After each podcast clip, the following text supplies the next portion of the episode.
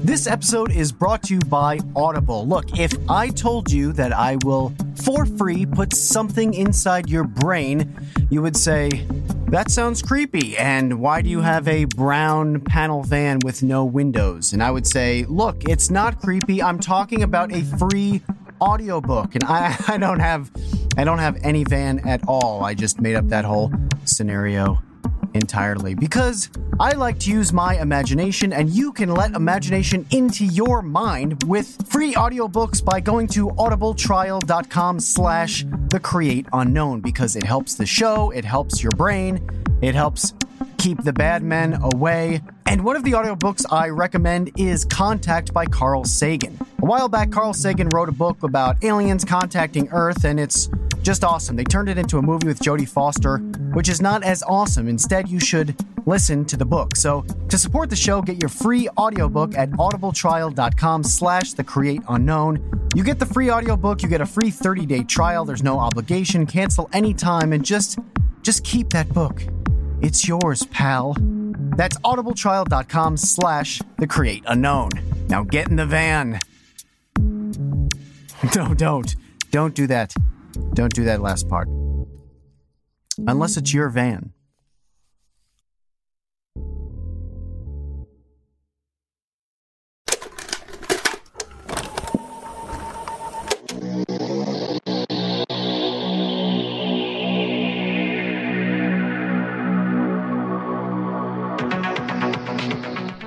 Vsauce, Kevin here. Matt, please tell me something. We need to talk about a crime that is as singularly interesting as our next guest. Okay, so now this is a, starting off as a crime podcast. Uh, this is a, this is our one shot at a crime podcast. Okay. Yeah, there's been a theft from an unlikely place, the Philadelphia Insectarium and Butterfly Pavilion. Okay. Uh, Eighty percent of their live collection, which amounts to seven thousand insects and scorpions and all of this, have been taken. Living, Living? insects, Yep. not like specimens, specimens in a jar. Yeah, these are not specimens that are like tacked to in display cases. These are living things, including full colonies of insects. Someone stole them. Someone stole them. Yeah, or uh, a team of people. It seems to be unsolved. It's been around for a little bit, uh, but it has not been solved yet. Apparently, these are valued up to forty thousand dollars to individual collectors. That's like that's like five fifty a bug. Yeah, well, I imagine if it kind of would be hard to buy a bug. I don't know where you would buy bugs. There's not a bug store. Amazon doesn't have bugs. You can't just like just slap some arachnids in your cart. So the weird thing is that, you know, obviously, who does this, right? Who does this? Uh, they think it was a disgruntled employee, a former employee. That makes sense. Uh, they'd have access to it. And they also took all the logs and stuff.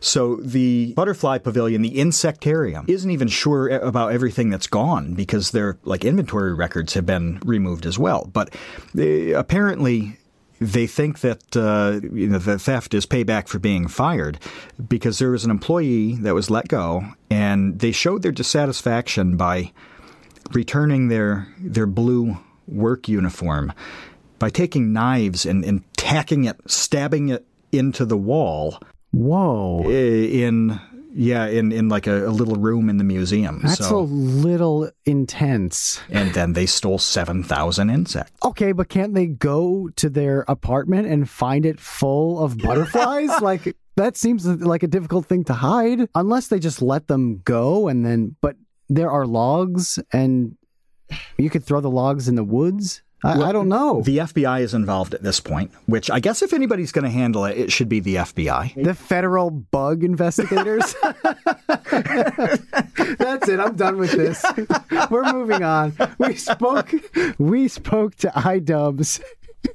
Speaking of laughter, iDubbbz is uh, one of the most popular comedians on YouTube. And speaking with him about his process, about how he makes videos, why he makes videos, how he makes a living off these videos was totally unlike anyone else we spoke to. And I got to imagine almost anybody else that we will speak to. I think so, and it's so different from some of the others that we we we probably should put a little disclaimer forth, don't you think? Oh yeah, oh, yeah. So you know, if you are like sitting with grandma around the fire right now, and she's a little sensitive to uh, f- like adult language. Uh, there's you, a little bit of it. There's a little bit of adult language, so um, beware of that. But I mean, that's part of the iDubbbz experience. That's right. And if anybody's watched his videos, they know that I he's absolutely hilarious. In part because he really pushes the envelope on these things. Uh, he's been pretty controversial at times. Uh, he's had a, a, a couple couple dust ups uh, dust in his YouTube career.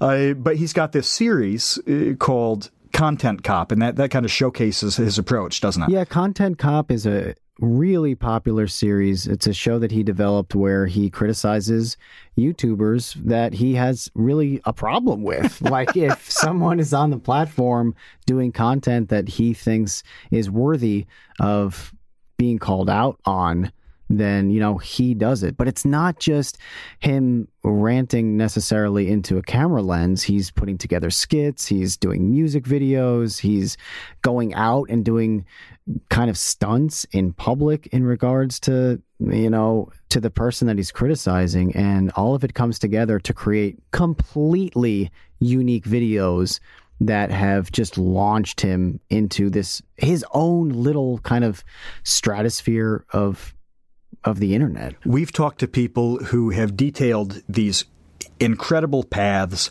from things like uh, academics into uh, like a, a, shocking expertise in a field and then making that into entertainment or developing some uh, well functioning system that works internationally and they built out this big team uh, to to take their vision and expand it online that's not what Ian's doing that's not iDubbbz and what his approach is working exceptionally well. It's it's incredible in contrast uh, to some of the other some of the other interviews. Yeah, and that's what I love about talking to all of these different creators because of the the different ways that they get to where they are and and like we said already a million times, iDubbbz is he's doing it different. He's doing it his own way and he's doing it really, really successfully. So you're about to hear everything about iDubbbz. You're about to hear his. Uh, well, you need to stay tuned for uh, this is worth uh, watching to the end, isn't it? Or listening to the listening end. to the end. Yeah, I don't want to spoil it. Just listen to the whole thing. don't don't don't scrub through. Don't scrub through either. but wait yeah. patiently. Please absorb the knowledge from iDubbbz. Absorb the knowledge from us, from iDubbbz, and from everything that's about to unfold because you are about to enter the great unknown.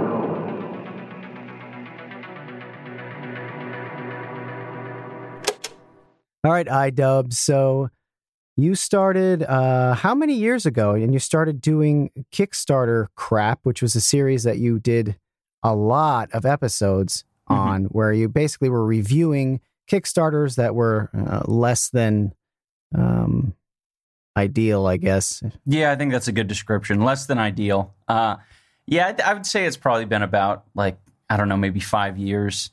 Uh, it's sort of hard to keep track because like if you do YouTube for a long time, you know your your channel and your success or whatever is going to come in waves. So like, I spent like at least a good two years just doing the video game grind where you just upload commentary of, you know, you playing some obscure game and you just sit there and you refresh the page trying to inflate your views and you do that for like two years and then uh and then at one point I was like, all right, I got to do something different because nothing is, you know, nothing is improving. So the Kickstarter crap thing came around and people seemed to like that. And I didn't see any other videos really that were too similar.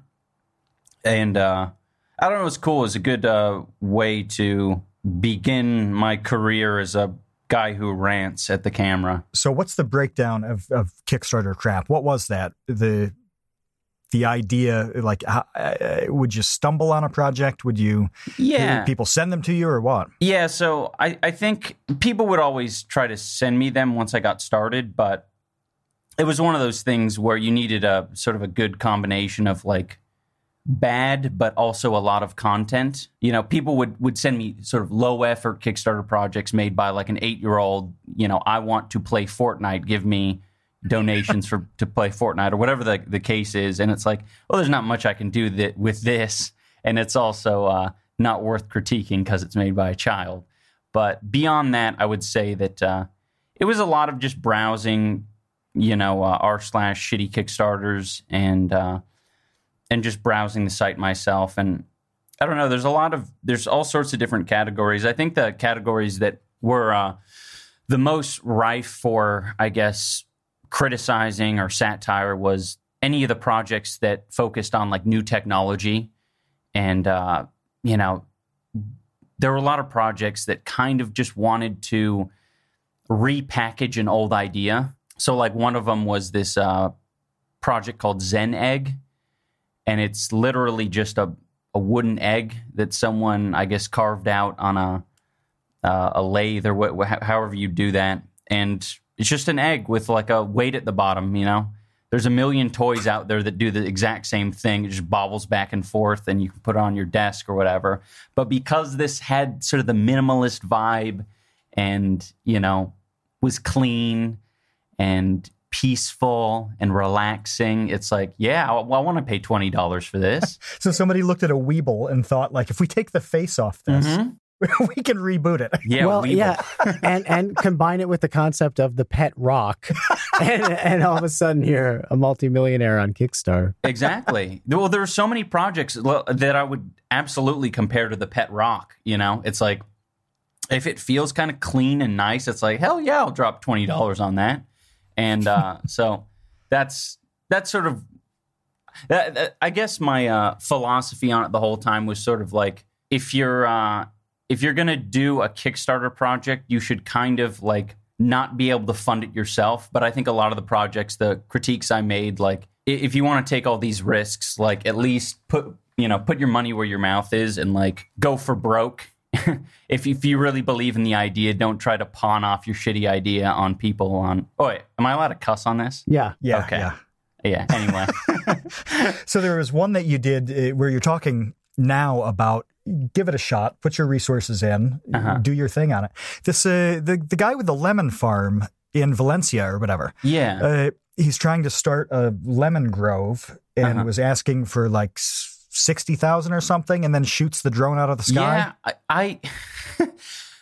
I vaguely remember that. I usually just wipe my memory after I'm done with a video, but uh, yeah. So I think that was his attempt at getting a more attention for his Kickstarter project was sort of uh-huh. pretending that someone was like I guess I don't know, like spying on him or some shit like that. Because it's very easy to buy a cheap drone and make it look like someone's, you know, up to no good. I did that for a couple videos, um, and just trashed the drone. But yeah, it's he uh, goes on Inside Edition. He gets them to cover it. Yeah, uh, and that features the Kickstarter. And but you know what? At no point was he was he like, hey, look at my four lemon trees that I sold a lawnmower to like buy. Right. You know, I, am really trying hard with these four. Help me get 400. Look at these juicy lemons. At no point does he do any of this. Like he, he says, I've got a friend 100 miles away who grows lemons or something like that. Exactly. It's all some sort of like, I don't know, some pie in the sky idea where it's like, man, I'm picturing the lifestyle I want, and it involves lemon trees. You know, it's like, like I it's think it. about that sometimes. I'm sure you guys do as well, where it's like, man, like, you know, you're watching some, I don't know, like what I've been watching lately is like uh, people uh, and their uh, like bee farms, and I'm like, man, it would be fucking cool to have like a bunch of bees making honey, making wax, making pollen. And that would be a very peaceful life just you know making some candles harvesting the honey and just you know having this very simple lifestyle. But like no one's gonna fund that for you like you know you gotta find your way and then i guess when you've made enough money you can kind of have this uh have this dreamy idealistic lifestyle you know I don't know. Yeah, Do you fun. guys have any have any sort of pie in the sky ideas of like I like to retire and and be a be whittle on some wood, be a woodworker. in my garage.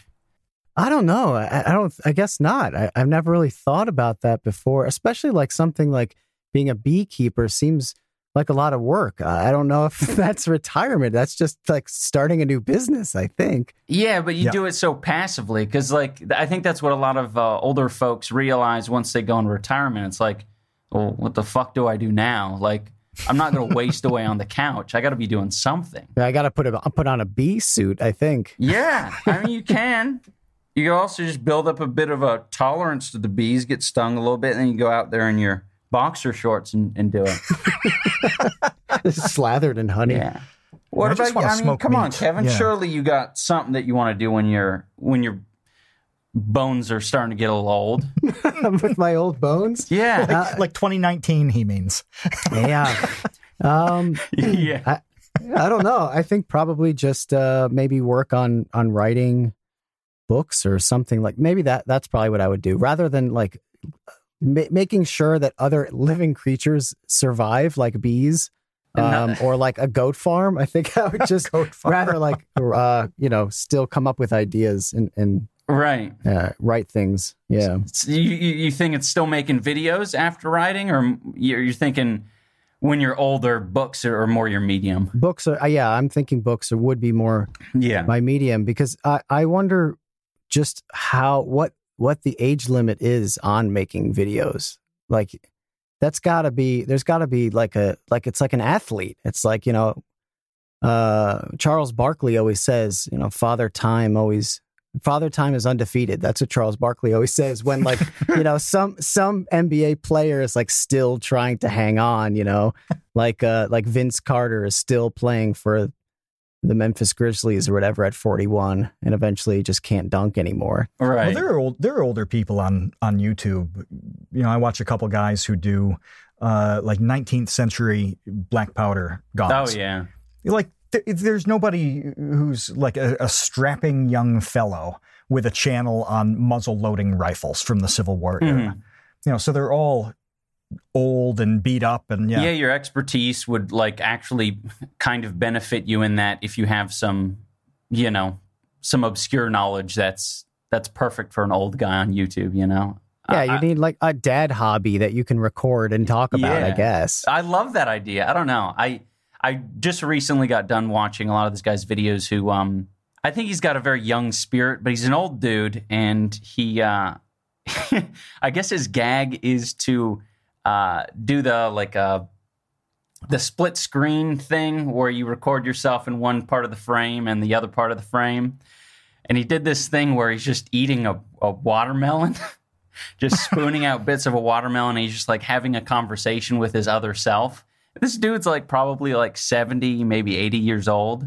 And uh, like just the fact that it's an old guy, like uploading a video saying, like, how I eat a watermelon or something like that is like, that's. In, as far as I'm concerned, that's the new clickbait because it's like it's super engaging and uh, and makes you curious. Are they the, but only one of him is eating the watermelon, the other one is commentating that on the watermelon? That like a play by play? I think on some of the videos, it's like the one I'm thinking of. I think it's both. There's two of him, and I think both of him are eating the separate halves of the watermelon, and I think he's talking to himself a little bit.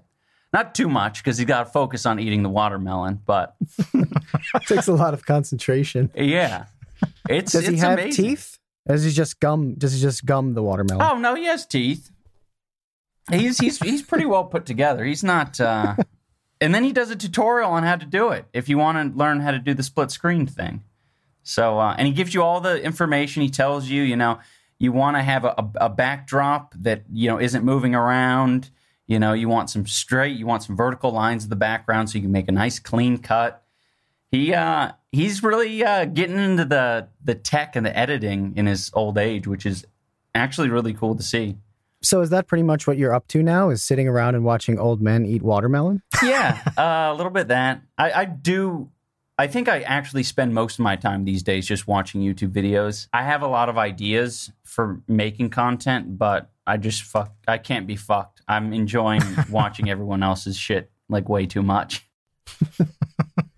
Well, and I, I wondered if you have any sort of I don't know, like apprehension in any way in terms of like what you're going to make next because of your tremendous popularity. I mean, a lot of people are watching your stuff. A lot of people read your tweets. I mean, you don't tweet that often. And then when you do, it gets, you know, what, 20,000 likes. And you could tweet, uh, you're the type of person I'm like, I don't even know what this means, but it's funny.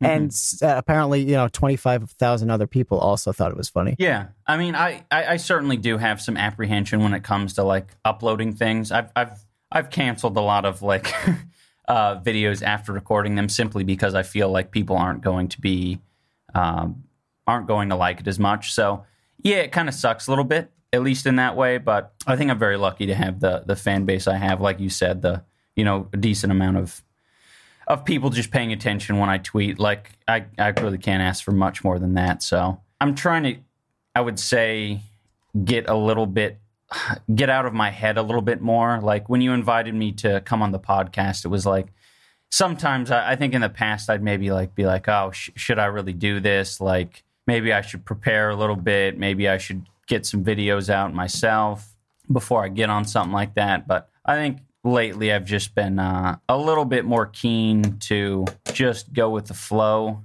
and uh, you know record when I feel like it, sort of thing. So does does that fear come from the backlash that inevitably will come from people saying, "Why are you doing this podcast instead of making new videos?" That sort of thing. Like, yeah, yeah, I would say new- so. A bit of that. Yeah, just trying to be a little bit l- more fearless as far as like uploading things go because I think you can really let that control your life if you're just like far too focused on like what is the response going to be, you know, like what are people going to think about it, you know. You can really just I don't know, overthink things, I guess. Well, I think that that's like clearly indicative of YouTube as a platform. You know, we were speaking with uh, Michael from Vsauce uh, I know yesterday.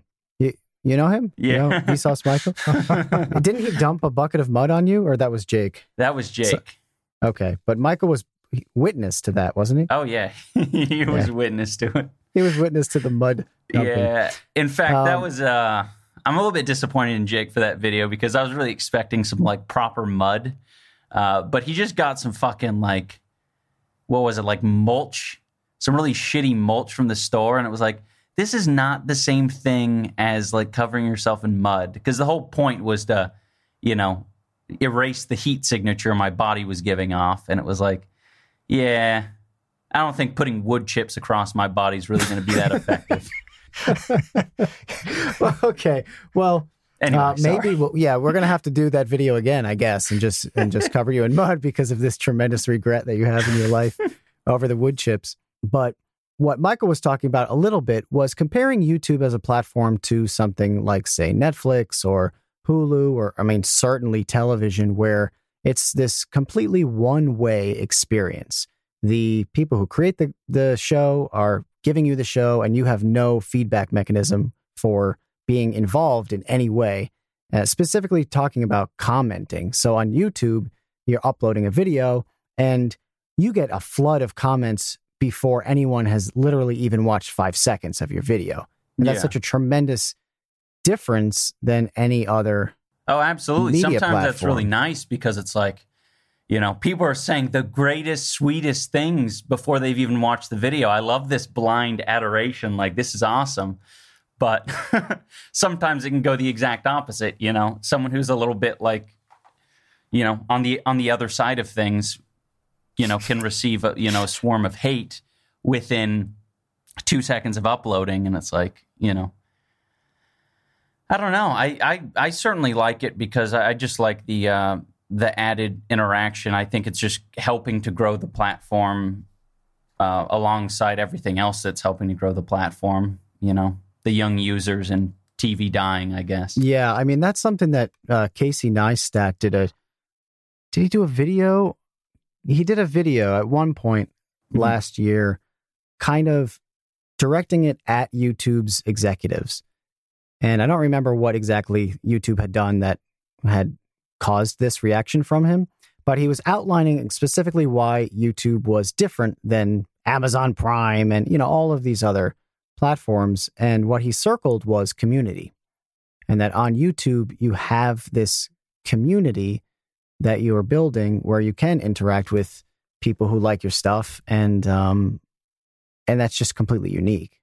Yeah, it's good. I think uh, I think they should embrace it a lot more. I, it's it it took them a long time too to get in a lot of the stuff that Twitch was doing as far as you know live streaming and the I guess the donation stuff around like super chats and all sorts of like other ways. E- even the, the there's this new feature that just allows you to make a post like rather than uploading a video, you just make a post that just says, "Hey guys, you know I'm." I'm working on some stuff. Here's a picture of you know, what I'm working on. And it's like, well, that that actually took a long time to get into effect. It's like kind of a no brainer um, overall, but it's it's t- easily taken over a decade for uh, for that feature to come out. And I, I think increased ways um, uh, for people to communicate like that would be awesome. Like, you know, they could probably do stories like Instagram's doing, like pretty much everything that I would say these supplementary apps have been putting out like can pretty much be put on YouTube. Yeah, I think they've they've tried that. So they have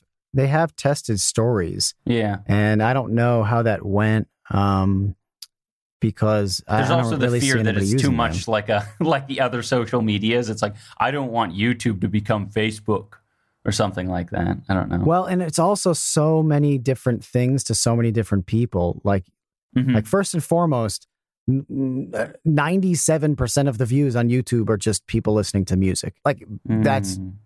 it's it's primarily a music website. If by the raw numbers, yeah. Those might be a bit inflated by Universal Music Group or something, though. What? just pumping bots into Despacito. Yeah, I mean there there's uh, there are yeah there are some really sketchy music videos that just get absolutely fucking like blasted with views in the first hour they come out, and it doesn't make any sense. Uh, I think there were a couple like articles that, I mean, this is.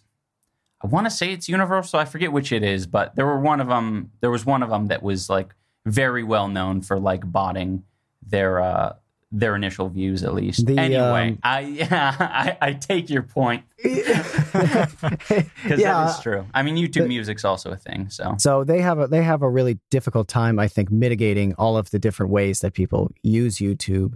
Where people like us, who will sit around and watch an old man eat watermelon, you know, have Mhm. different have different needs than uh, the Despacito crowd.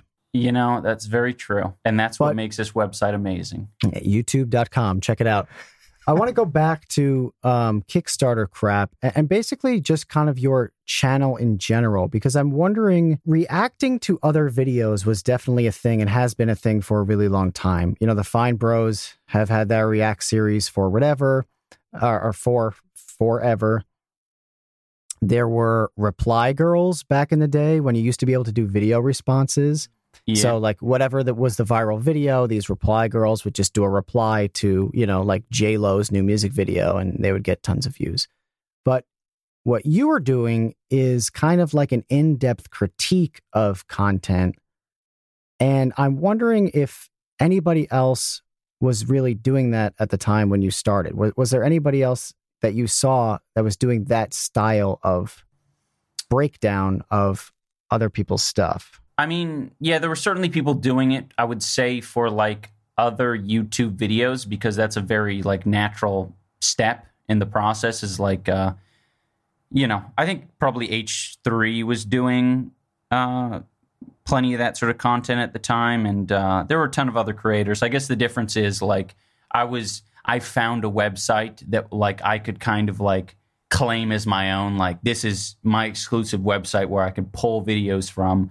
Whereas everyone else it's kind of like less of a structure to find things. It's like yeah I found this really weird music video where this creepy guy is uh, uh you know doing whatever. And it's like all right well you know it sort of depends like sometimes you have to go through more um more outlets to like find something like that. You either need to like browse reddit or browse your sub your specific sub form and you know listen to your viewers and maybe they suggest some sort of obscure video for you to react to but at least for me it was super easy because it was just like i got the format I go on the Kickstarter website and just browse until I find something that's funny enough.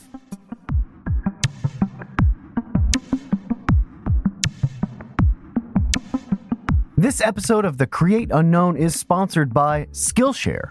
So, when we were first developing the Create Unknown, a really important thing to me was the look, the style, like the aesthetic of the podcast. And something that I've always loved is this kind of retro wave 80s, kind of retro future look that you kind of see a lot now, but where I first started seeing it was with an artist named Kidmograph. And Kidmograph has been creating these really cool retro waves gifs for a long time. And he actually has a class where you can learn how to make your own on Skillshare, and he and he goes through it step by step. Right, and uh, having having some kind of custom element of the aesthetic of that identity that goes a long, long way in making everything else easier. Once you've defined a little bit of uh, a little bit of a look, the next thing you do just kind of falls into place. And so, what Kidmograph has done on that course is uh, it's really excellent in terms of defining what he does and uh, the, just the entire aesthetic around his work. Well, and that's the crazy thing I think about Skillshare is that you're not learning kind of like how to be like Kidmograph from a fan or something. You're learning actually from him. He's teaching a course. So Skillshare is full of actual experts teaching you their level of expertise and their knowledge and sharing that with you. And they have uh, over 20,000 classes, including classes in business, design, marketing, technology, and more. So, so really, whatever you're looking for, Skillshare kind of has you covered. And we have an offer uh, at Skillshare.com slash the create unknown. If you go there and sign up, the first two months is just 99 cents. And like Kevin said, there are over 20,000 classes. They cover pretty much everything that you could possibly want. There's an excellent high quality class on it. Uh, whether it's it's uh, making uh, making things in 4D cinema like like Kidmograph does, or uh, figuring out how to do something as simple as accounting in your new venture. I mean, they have everything from creative to uh, communication. If you can think it up and you need help with it, they've got it. Yeah, so to check out Kidmograph's course, it's actually just called Design an 80s Inspired GIF Using Motion Graphics in Cinema 4D by Kidmograph. So just go to Skillshare.com slash the create unknown, where you can learn how to get awesome skills and also help support us, the create unknown. That's Skillshare.com slash the create unknown. First two months for 99 cents. Okay, back to the show.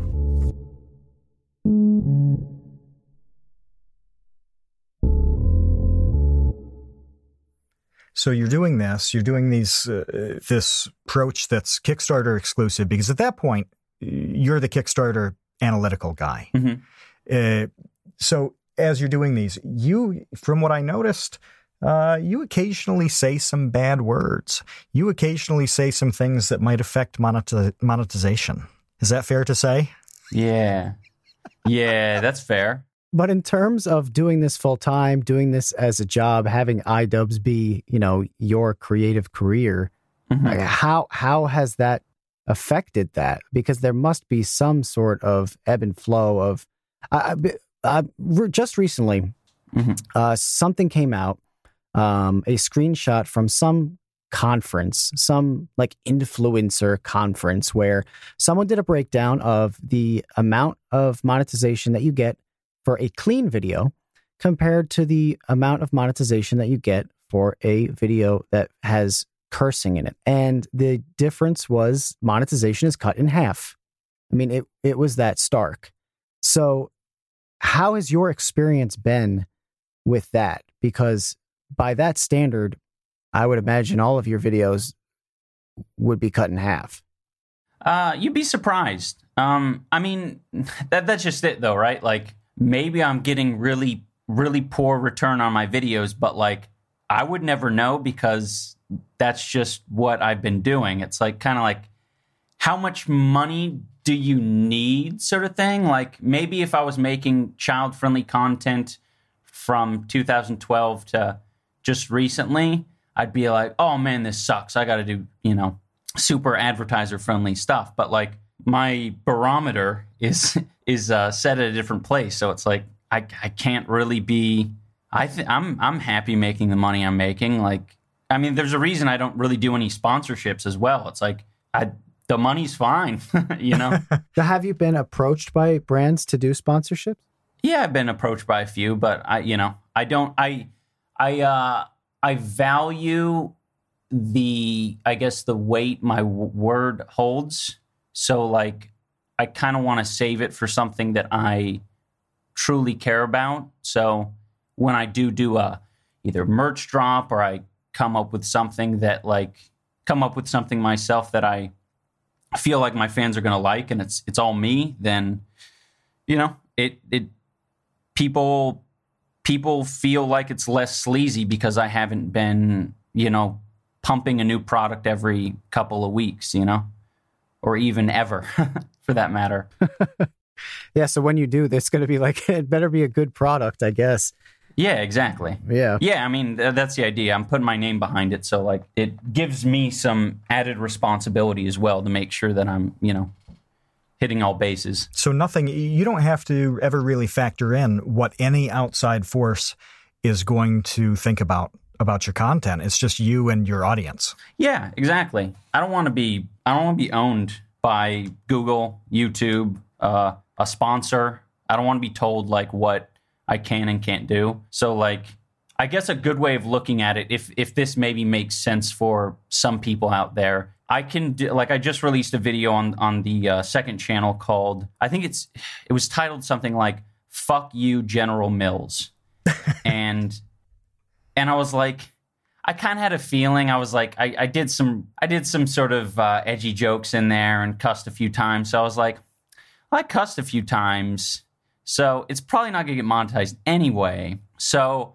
I may as well go full out on this title rather than being like fearful that like that will blacklist my channel because I think a lot of people are often just run on fear on YouTube. Like, yeah, if you have a couple of video titles with an f bomb in it, like you might just get blacklisted.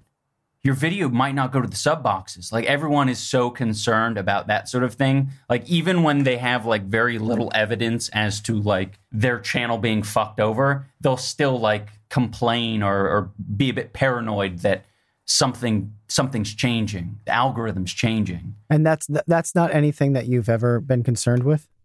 Oh yeah, of course. I, I think I think it's always a concern, but it's kind of like there's no sense in being concerned with it because it's such a hands-off thing anyway. Right. Like, what are you gonna do about it? Like, if you if YouTube wants to fucking shut your channel down tomorrow, they can do it. You know, it's like you really don't have much power over it.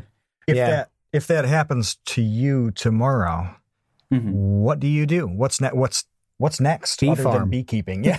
yeah, yeah, I'll probably go full Alex Jones and just you know have the own we- my own website or something. Upload, upload with with my own like wacky sponsors and try to like keep my life afloat with like a very uh, niche group of people, something like that. You sell your And own like male well. male virility pills and uh, Oh yeah, exactly.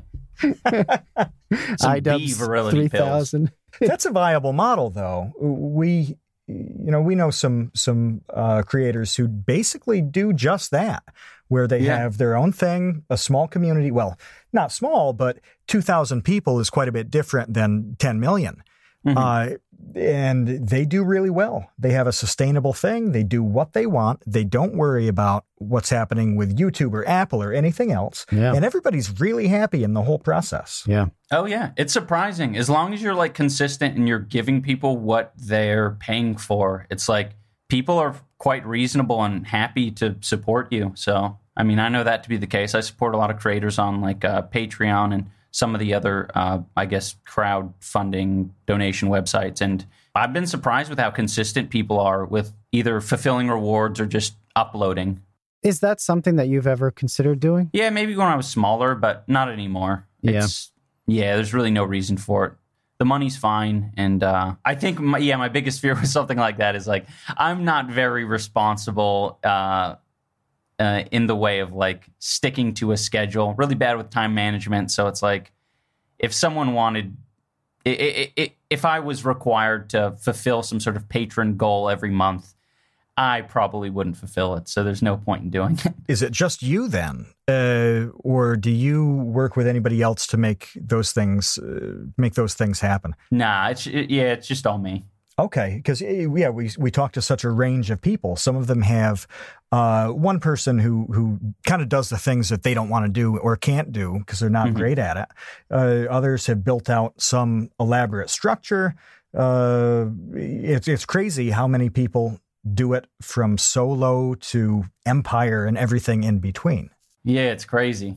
I think everyone's sort of encouraged when you get to a certain size, like, just a waste of your time to be editing, dude. Like, just get an editor. It's going to make your life so much easier. And it's like, well, that's assuming I don't want to edit. And it's like, you know, editing's fun. I think the only thing that I would ever really get help for is uh is this just the stuff I really don't have the skill set for, which is like, I don't know, maybe some animation stuff or uh art, anything like that that is just like maybe a little bit more out of my wheelhouse. Are there any bigger projects like an, an animation or anything that you have, have ever had ambitions of dipping your toe into? Oh yeah. Um if you're watching this video, keep it on the down low, don't spread it. We're trying to keep this tight, okay? uh, there's a game I'm working on based on the second channel series that I have, uh, Save the Squirrels Initiative. It's called Pocket Squirrel. And that was one of those things where I was like, I don't promote anything. I'm not really making anything. I've always loved games. And this seemed like the perfect opportunity to make something that, uh, you know, wide group of people would like. So, yeah, getting into the game world, the video game world. What's that been like? How how invested are you in what goes on in the development of that? Yeah, so I mean it's it's pretty hands off when it comes to, you know, coding and art and stuff. Like I'll give my suggestions, but it's mainly like design and writing that I'll have input in. You know, I want to make it sort of uh I want to make it similar to well, how should I say this? Uh I don't want the game to like scream, uh, you know, this is property of iDubbbz LLC or whatever. I want it to be kind of like oh yeah, this is a cool game, and I want people at the end of the day to um, be able to share it with their friends, whether their friends are, you know, fans of me or not. And uh, I want it to be, you know, good in its own right. So uh, yeah, it's I don't know, it's been a, a really cool journey. We're we're doing all sorts of stuff, and I'll, I'll I've been documenting the whole journey, and I'll, I'll be putting that up on YouTube when when the when the time comes. What is in in a line or two? What is Pocket Squirrel? It is a fusion of Animal Crossing and Tamagotchi with an emphasis on satire and uh, epicosity. That sounds amazing. yeah, I, I really haven't. It I really haven't practiced that. sounds If you, if epic. you didn't notice, now I'm going to hold you to epicosity. That better Oh, be like no. in the tagline. All right, I want to Yeah. get to Content Cop because that is the series that I think I, I don't know. I would consider, and I think many people would consider the series that really like rose you above the ranks in a lot of ways, um, and is mo- a more elevated kind of version of what you were doing with Kickstarter crap, where like you're taking the criticism, um, of like a Kickstarter, where in the videos, if you haven't seen them, Ian is just sitting in front of his computer, has the Kickstarter loaded up on his computer, and goes through it. Whereas with Content Cop, he is criticizing YouTubers going through their content, going through their videos, but also sprinkling in skits that have to do with the jokes that he's making, uh, short films that may or may not even really be related to who he's making fun of. They're just there, but they're awesome. Um, and all of this coalesces in these videos that are really, to me, unlike anything else that I had seen before on on YouTube or anywhere else for that matter. Uh, But that's not a question. I just am Okay. describing like like my thoughts on content. Cop. I'm sorry. okay. And as you're as you're talking about all this, if somebody hasn't seen Content Cop and they don't know how big and how teeming with epicosity this is, eh, one of those songs, one of those little bits that you threw in, uh, what that was on the Billboard Top Hundred, wasn't it? Uh, I mean, yeah, maybe maybe the the maybe some sort of viral top 100 or some obscure thing. Well, they have several, but the fact that it, it like got noticed on any kind of Billboard chart, a, a song out of this video, that kind of shows this is there's a lot to this and a lot of people looking at it. Yeah, I mean that's true, but it's also kind of like it's also kind of like any creator with that many subs can get a like just a garbage song to the top 100 if they tell their subscribers to do the thing and download it.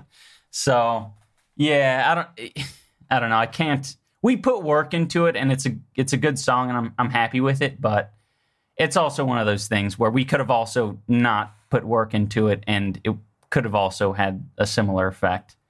So, I don't know.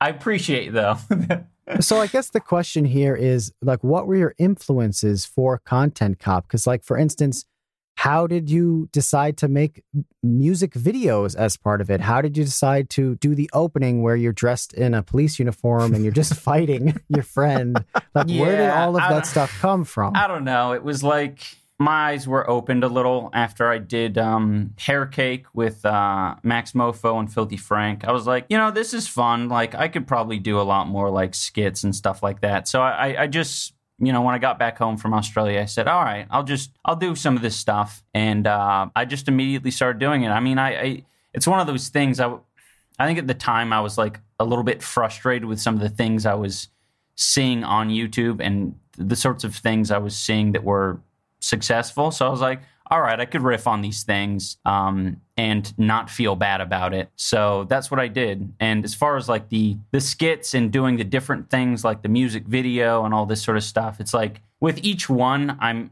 like I'm trying to do something a little bit different because I think that's uh, I think that's sort of important. So I don't like stagnate and I don't uh, and just for personal growth as well. Like I'm not a musical guy. Like you know, I, well, I, I was nervous, and I think I, I, think if I'm not sort of a little bit nervous making one of these videos, then it, it, it probably won't, you know, be what I want at the end of the day. So I, I try to make each one of them a little bit different, a little bit out of my comfort zone. So that's that's also why they they take so long to make. It's not as if I'm uh, stewing over the the script for a year. It's like, no, I'm just like thinking of an idea and saying, nah, that's too similar nah, that's too easy or too whatever, too out there. So I would say a lot of the process is simply like just crossing things off in my head and just thinking about new stuff. I don't so know. when you did, uh, well, you do a few of the content cops, and uh, occasionally you've gotten in a bit of trouble with them. Oh, I've never gotten in trouble from a content cop. It's funny you would say that. What trouble have I gotten in? But do you receive a lot of heat from the fans of the creators who Not you at feature? all. No, nothing. Not at really? all. Yeah. I mean, that's just it. Like, I don't know. Like, I I guess I kind of expect the worst. So when I expect the worst, like what it comes back with is I don't know. It's very underwhelming. Like I would say that the most heat I've gotten is like someone would comment some shit like, "Yeah, iDubbbz is barely uploading videos in 2018, but Rice Gum has been featured in a Super Bowl ad and his song is platinum. And I'm like, all right, okay. like, you could barely contain your And? laughter as as you're saying that. yeah. So it's, I don't know, like heat, not really. It's like, what, eh, what are you going to say? Like, I, anything you say is like, I don't know. I don't, yeah. Has anybody tried to really strongly do to you what what you do with Content Cop? Like to me or like a copycat or what do you mean? Uh yeah, like really break you down. I mean, I know uh, Rice Gum had his response and stuff like that, Mhm. but he only did that because you made a video about him. Uh, Right. Has has anybody tried to throw it back on you in any meaningful way? Uh yeah, I mean, I'm sure. I'm sure they have. I think I've come across a couple videos. Not not anything massive, but like, yeah. I mean, I'm sure some people have, and I, I totally welcome it. I think it's like so occasionally people will joke like, the next content cop is content cop iDubbbz. He's gonna do one on himself, and it's like. That, that doesn't work. Like there's in in no world does that work because like I have full control over it. Like I'm extremely biased and like the only way for it to work is for someone else to do it on on me and you know, that way it'll be, you know, as as I guess as as potent as it would be if I did it on someone else, sort of thing. So Yeah, but you know how to do it on yourself now that you watched that tutorial from that old man on how to do the split screen. Oh, that's true. Yeah.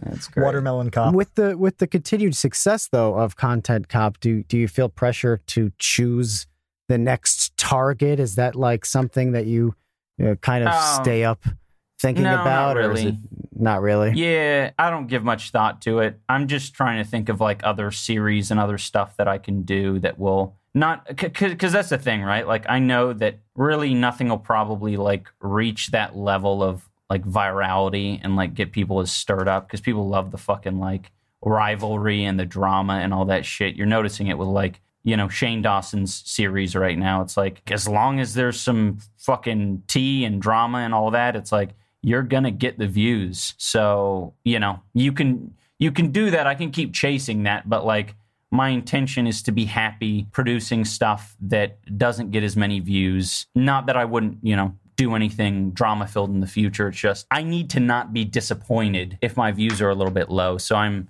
I'm trying to remain, uh, I guess, humbled in that way, if that makes sense. it seems tough to uh, do this kind of thing from the comedy side and have any sense of what you're going to do more than about 15 minutes from now.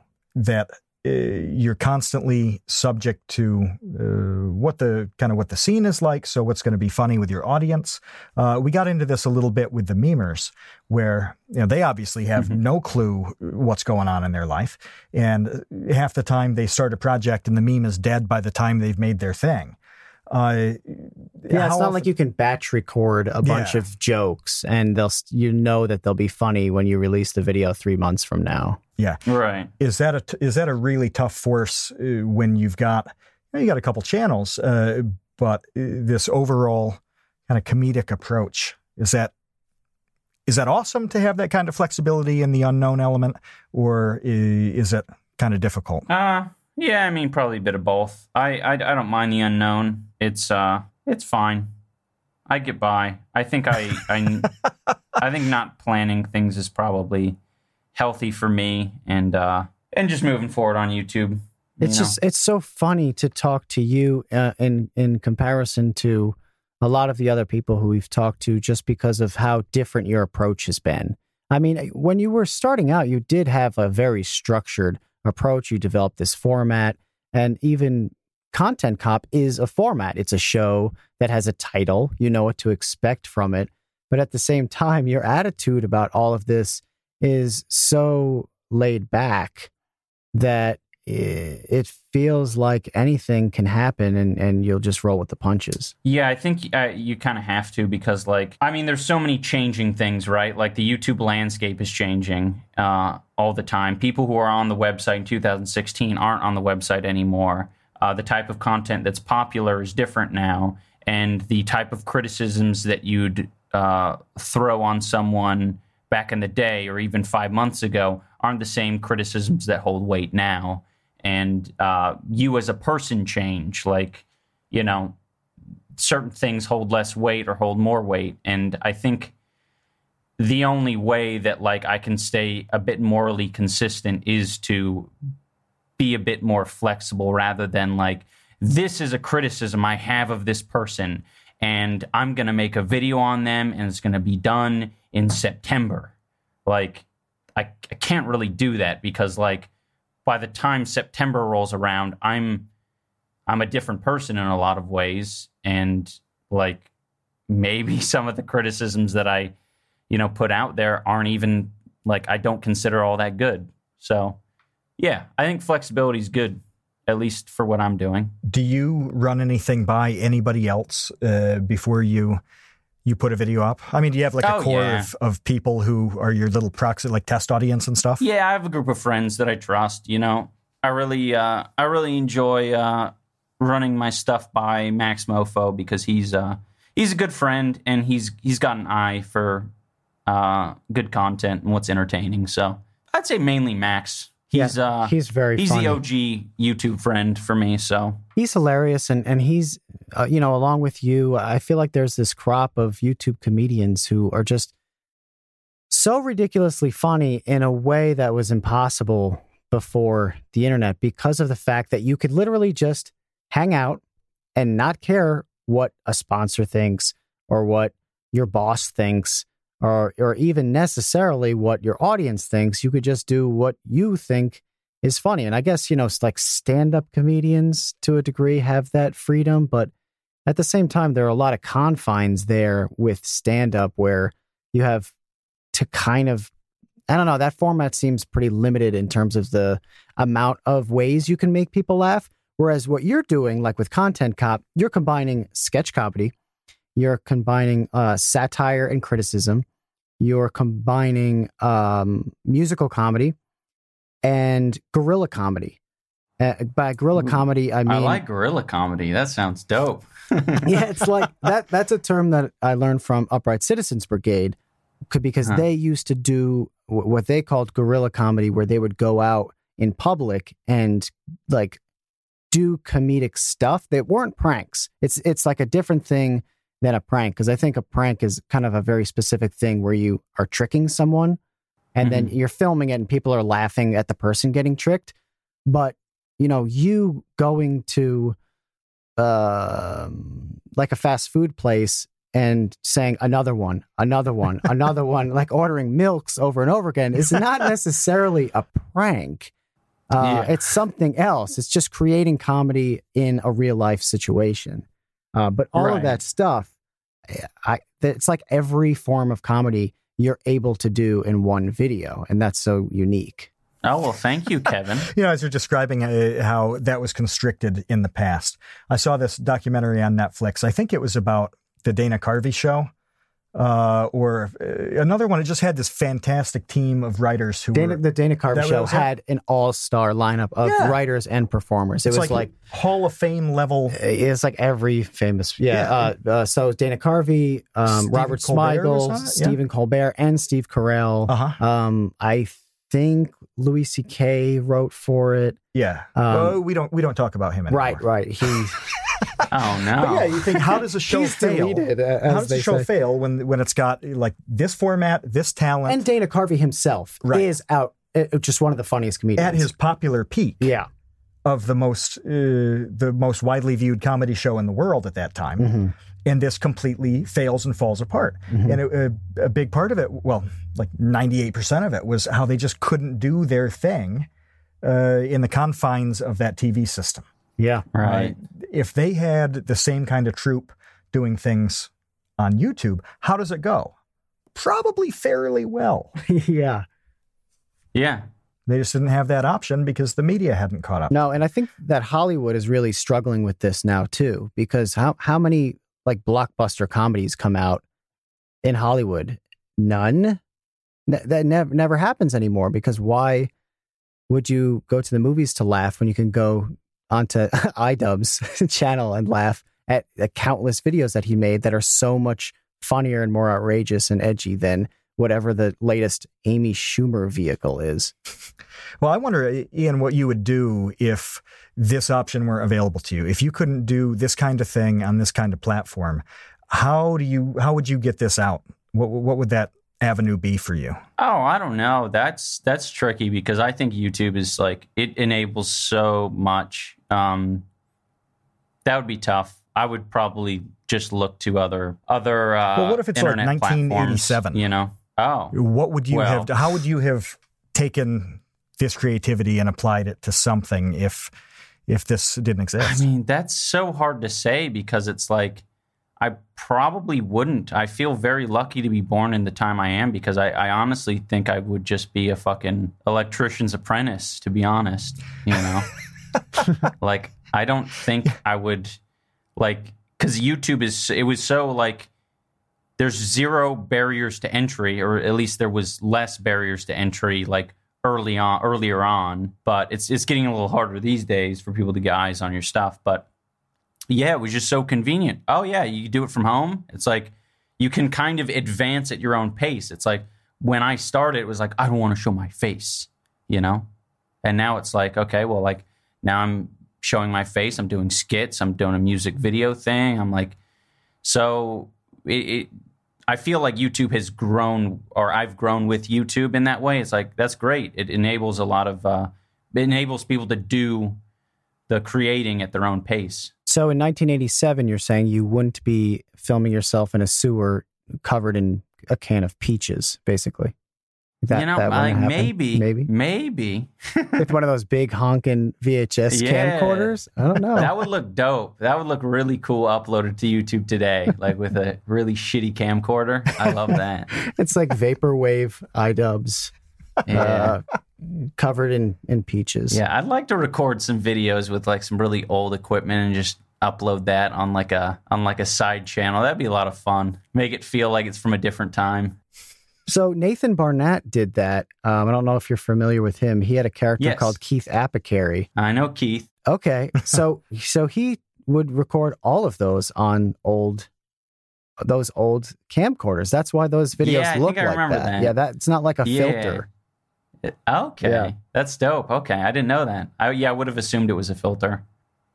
All right, iDubbbz. Uh, here at the Create Unknown, we love to celebrate creativity. We like to honor creativity, and we like to display the creativity of our guests. So I'm going to ask you a question that has no answer. So therefore, you're going to have to just make it up on the spot using that iDubbbz brain of yours. So here it is. Okay. Can I can I add a condition to this? Yes, you can. Can can you say it in I think it's a Dutch voice that you do?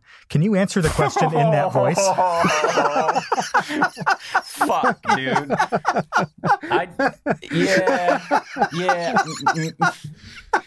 I'm sorry. I'm sorry, but That's a tough call, man. I, I, I, I usually don't do. uh Maybe we'll we'll see if I'm feeling it. okay. w- Well, s- I'm already just nervous answering a question that doesn't have an answer. okay.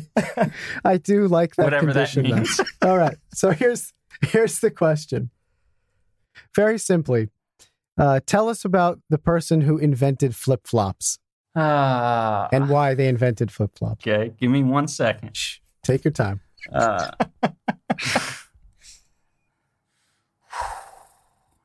the man who invented the flap flop was very frustrated that it was called a thong. He did not like that. Too vulgar. Sound like a sound like a panty. So instead, he called it a flappy flop.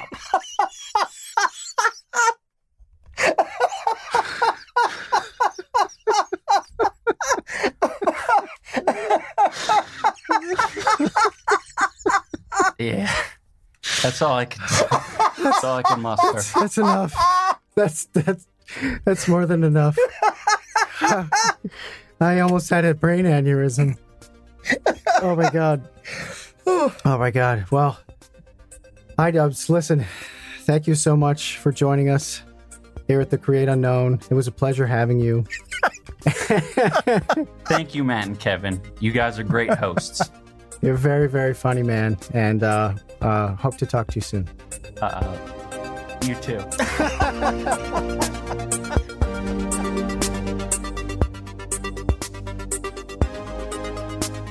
Special thanks to iDubbbz. You can check out iDubbbz over on YouTube at iDubbbz TV. That's I D U B B B Z TV.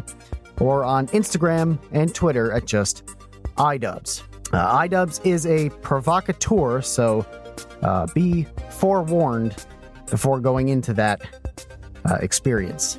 Okay? Got it? Got it? Okay, good. Thanks for listening to The Create Unknown. If you liked what you heard, tell a friend or a bitter rival about the show and leave us a review on Apple Podcasts and Podchaser.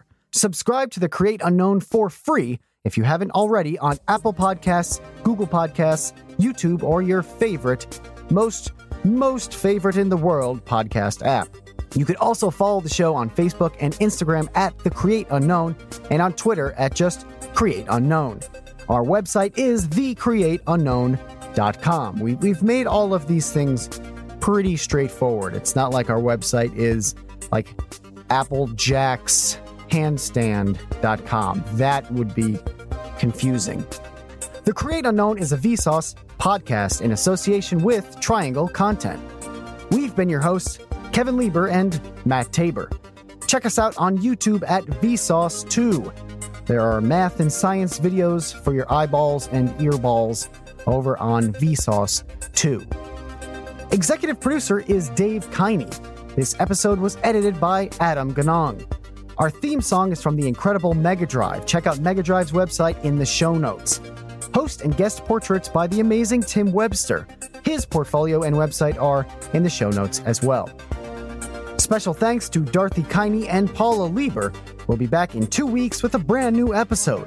So until then, you are about to exit Unknown. And as always, thanks for listening.